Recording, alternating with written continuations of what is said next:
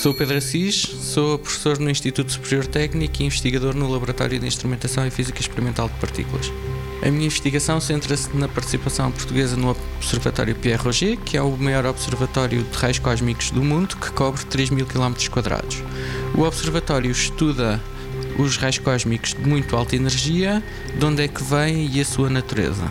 Raios cósmicos são partículas que vêm do cosmos, que são aceleradas em objetos galácticos e extragalácticos, como por exemplo supernovas ou buracos negros no centro das galáxias, e que ao chegarem ao topo da atmosfera interagem e com isso produzem luz e produzem partículas secundárias que nós conseguimos detectar essa luz e essas partículas e daí conseguimos inferir propriedades desse raio cósmico primário que nos chegou.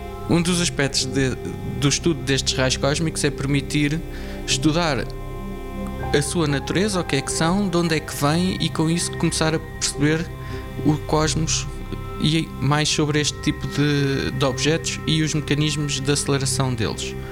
Um dos aspectos do nosso trabalho é desenvolver detectores que vamos instalar no Observatório Pierre que vão permitir melhorar a sensibilidade que temos a diferentes aspectos deste, destas partículas que são produzidas.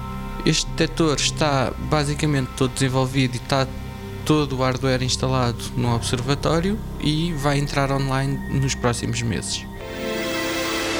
90 Segundos de Ciência é uma produção conjunta Antena 1, ITQB e FCSH da Universidade Nova de Lisboa, com o apoio da Nova Artis.